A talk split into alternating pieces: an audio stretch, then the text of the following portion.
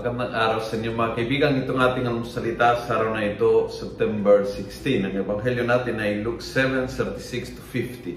Ako po si Father Luciano Feloni, Paris Priest ng Kristong Hari sa Diocese of Novaliches. Ang ebanghelyo ngayon ay yung episode na ang Panginoon ay kumain sa bahay ng isa sa mga leaders ng bayan. Then dumating ng isang babaeng makasalanan at hinugasan ng kanyang mga paa. Sabi ni Jesus, uh, He said to Simon, Do you see this woman? You gave me no water for my feet when I entered your house. She has washed my feet with her tears, dried them with her hair. You didn't welcome me with a kiss, but she has not stopped kissing my feet since she came in. You provide no oil for my head, but she has poured perfume on my feet. This is why I tell you her sins, her many sins are forgiven because of her great love. But the one who is forgiven little has little love. I think the big lesson is show your love. Kung nararamdaman mo talagang na malaki ang utang na loob, pasalamat sa Panginoon, show it. Show it. Ipakita mo. Pour out yung care at pagmamahal sa Panginoon.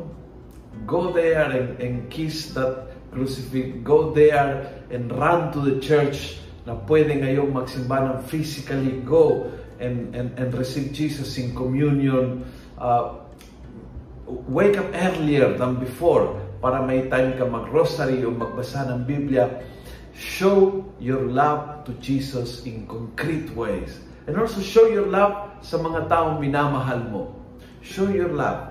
Spend your money kahit little for the people you love bumili ka ng donuts para sa mga anak mo bilang pasalubong or invite mo yung dinner, yung asawa mo at ikaw magluto para sa kanila. Show, be expressive ng iyong pagmamahal sa mga taong minamahal.